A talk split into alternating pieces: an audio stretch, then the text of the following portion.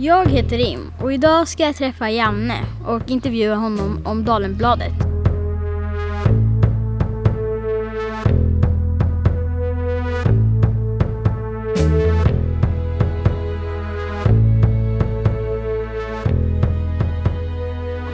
Jag heter Janne Svensson och jag eh, bor i Blåsut. Jag flyttade till Dalen 1990 och bodde här till och med 2008. Och båda mina barn har vuxit upp här. Och jag var med och startade tidningen Dalenbladet. Um, hur många år är du? Jag är faktiskt 68 år. Jag är en jättegammal gubbe. Varför startade du eh, Dalenbladet? Jo, det var så här att eh, 1997 så kom det en fransman hit eh, som kallade sig för nazist. Han, han trodde alltså på Adolf Hitler och nazisterna som eh, startade andra världskriget. Och han, han tyckte att de gjorde rätt saker, de sa rätt saker. Och då var vi några här i Dalen som eh, demonstrerade mot det på torget. Eh, utanför eh, frisören som faktiskt är kvar nu där på torget. Där hade vi en stor demonstration när han kom hit och skulle hålla tal. För vi ville inte att han skulle göra det. Och eh, han fick åka härifrån utan att ha sagt det han ville säga. För att vi var så många som demonstrerade mot honom.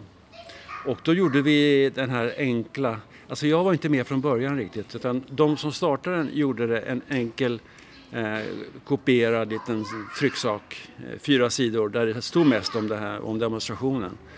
Eh, och sen utvecklades den här enkla trycksaken till en mera en tidning då riktigt. Och att jag kom med det var det att jag eh, behövde ha någonting att göra 1997 i början. Jag hade skilt mig då och jag hade mina barn varannan vecka så jag hade en massa dödtid. Så då gick jag till ett möte som de hade och för jag visste hur man gjorde tidningar och sånt där. Och jag hade lärt mig dataprogram och jag kunde sånt där. Så jag tänkte jag måste ha någonting att göra och då eh, gick jag till deras möte och sa att eh, hej jag vill vara med, kan jag göra någonting? Ja, visst. Så blev jag eh, ansvarig för tidningen sen efter det. Och sen fortsatte vi ända fram till 2001 då jag tröttnade och fick annat att göra. Okej, men vad gjorde du som ansvarig för tidningen? Mm. Det jag gjorde som ansvarig det var först och främst att gå runt till alla affärer och företagare och ragga pengar. Försöka få tag på pengar så vi kunde trycka den här tidningen. Det, vi gjorde ju den eh, fyra gånger per år och delade ut till eh, alla 5000 hushållen eh, gratis. Så det var ingen som behövde köpa den, utan alla fick den. Men de som betalade det var ju då ICA och, och eh, alla de andra stora affärerna här runt. Frisören och Pressbyrån var med och Svenska Bostäder var med och betalade eh, en summa varje nummer. Och eh, även på andra sidan Nynäsvägen var det en del som var med. Urmakaren där och, och eh, vad hette de? Ja, det var flera som var med där. Och de betalade för en liten annonsplats som jag gjorde då annonsen och sen gick jag hem och, och eh, så hade jag fått eh, texter och bilder av alla andra som var med. Vi var ju en förening, vi var åtta, åtta personer, ibland någon mer, som eh, skrev och tog bilder. Och jag satt då hemma hos mig och gjorde en tidning av det här. Satte ihop allting i ett dataprogram som jag hade, som jag kunde. Och sen hade jag en kompis som, eh, i, i Köping eh, som eh, var tryckare. Och jag hade jobbat med honom tidigare så där fick jag bra pris så vi kunde ha råd att ge ut den här tidningen. För vi, ingen fick betalt, alla gjorde det här gratis. Det var ingen som tjänade pengar på det. Utan, eh, vi kryptade runt i, i trapporna och delade ut tidningar och satt hemma vid datorn och gjorde, gjorde tidning och, och skrev och tog bilder.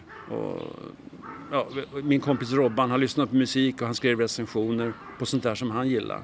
Så hade han då två sidor varje nummer med, med sina grejer. Och sen skrev vi om gårdarna. I ett nummer så gick vi runt och tog reda på allt som växte i dalen på varje gård. Och eh, skrev eh, mycket om det där då. Och, och vi, vi bevakade eh, saker som hände i dalen när det kom när det hände saker. Det kom folk hit och när det var stökigt då skrev vi om det. Och vi, vi intervjuade barn och, och äldre om hur de tyckte, vad de tyckte om dalen och hur det var att bo här. Vad är ditt starkaste minne från den här tidningen, Dalenbladet då?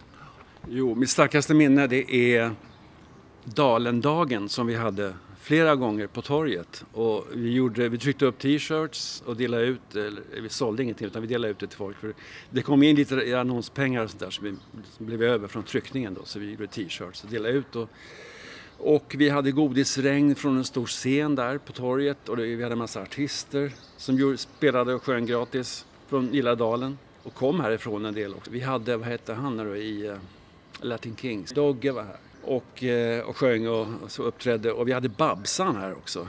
Och vi hade flera som kom hit och gjorde jättefina föreställningar på torget flera år i rad. Och det var väldigt populärt. Det är ett av de bästa minnena jag har med Dalen. Folk kom ut, gick hemifrån och kom ut till torget och det var massor med folk på torget. Det var fullt. Det var roligt. Se alla. Har du något minne som ni skrev om i Dalenbladet som du skulle vilja berätta? Ja, det är så många minnen med den här tidningen. Jag, höll på, jag jobbade med den i fem år. Men en sak jag minns att vi gjorde inför när det var millennieskifte, då 20, 2000 det var att vi hade en tävling om vem som var Dalens eh, bästa mamma eller något sånt där tror jag att det var. Som barnen fick rösta på. Och så var det en, en eh, kvinna eller tjej som vann det där och hon blev jätteglad. Hon hamnade på omslaget och det är ett bra minne. Fick du intervjua henne så som vi gör nu eller? Ja just det. Jo, jag fick intervjua henne. Jag gick runt, men eh, jag hade ju papper och penna på den tiden, eller en liten bandspelare och intervjuade folk och sådär. Jodå. Vad gjorde du innan du skrev tidningen? Jobbade du eller ja. vad hade du för dig då? Ja just det, vad jag hade för mig. Jag var musiker från början, jag var ute och spelade och gjorde skivor och sånt där på 70-talet. Och sen behövde jag ha ett fast jobb.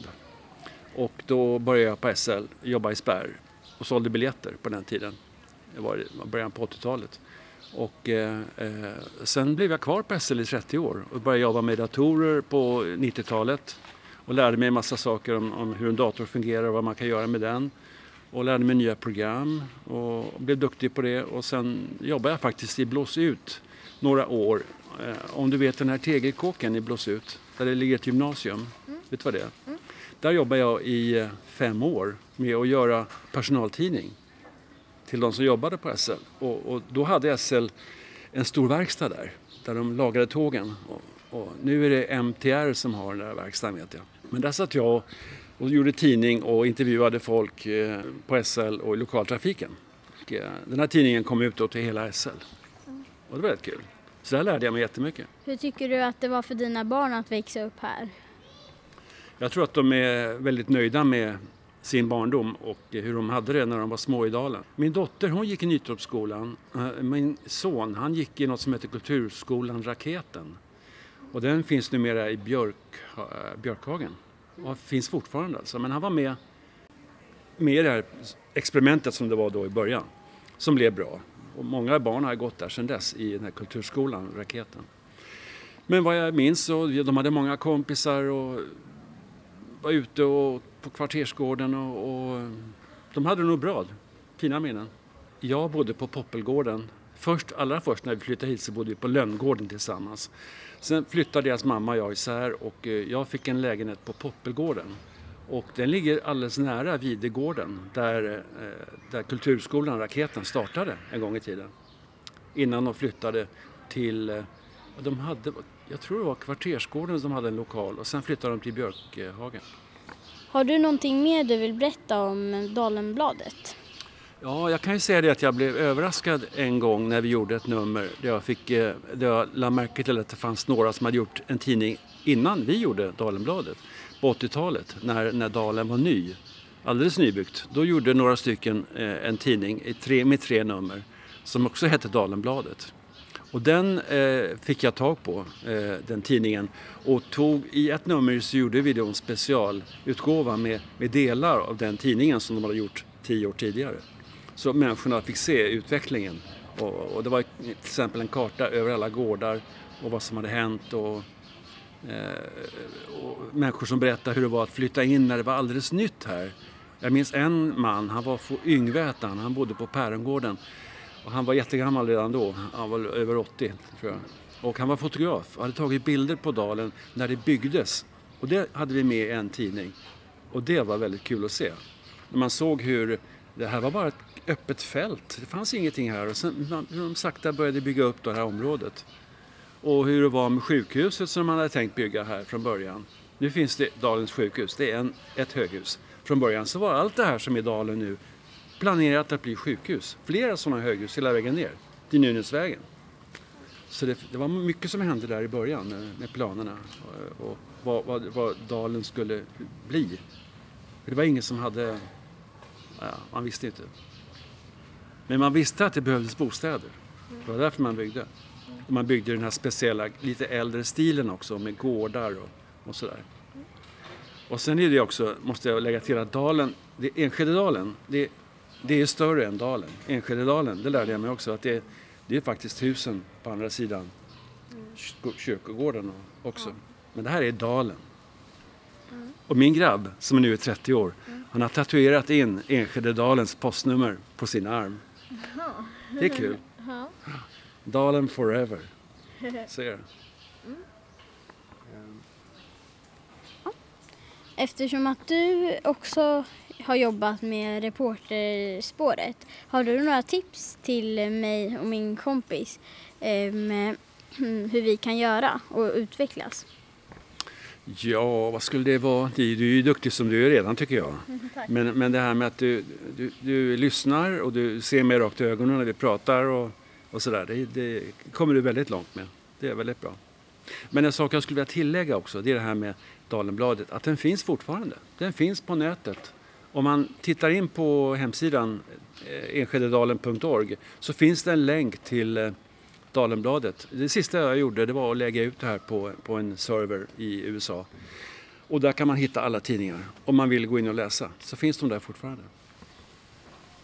Tack för att du kom och eh, för att jag fick intervjua dig. Det var roligt att höra om dina historier. Tack själv, det var jättekul att komma hit och prata med dig. Det var väldigt fint. Tack ska du ha. Vill du veta mer om det Janne nyss har berättat så kan du gå till biblioteket och låna några tidningar. Men Perfekt! mm. vad, vad roligt det var. Ja. Var, liksom, det, Det var superkul. Mm, det blir på riktigt. Ja.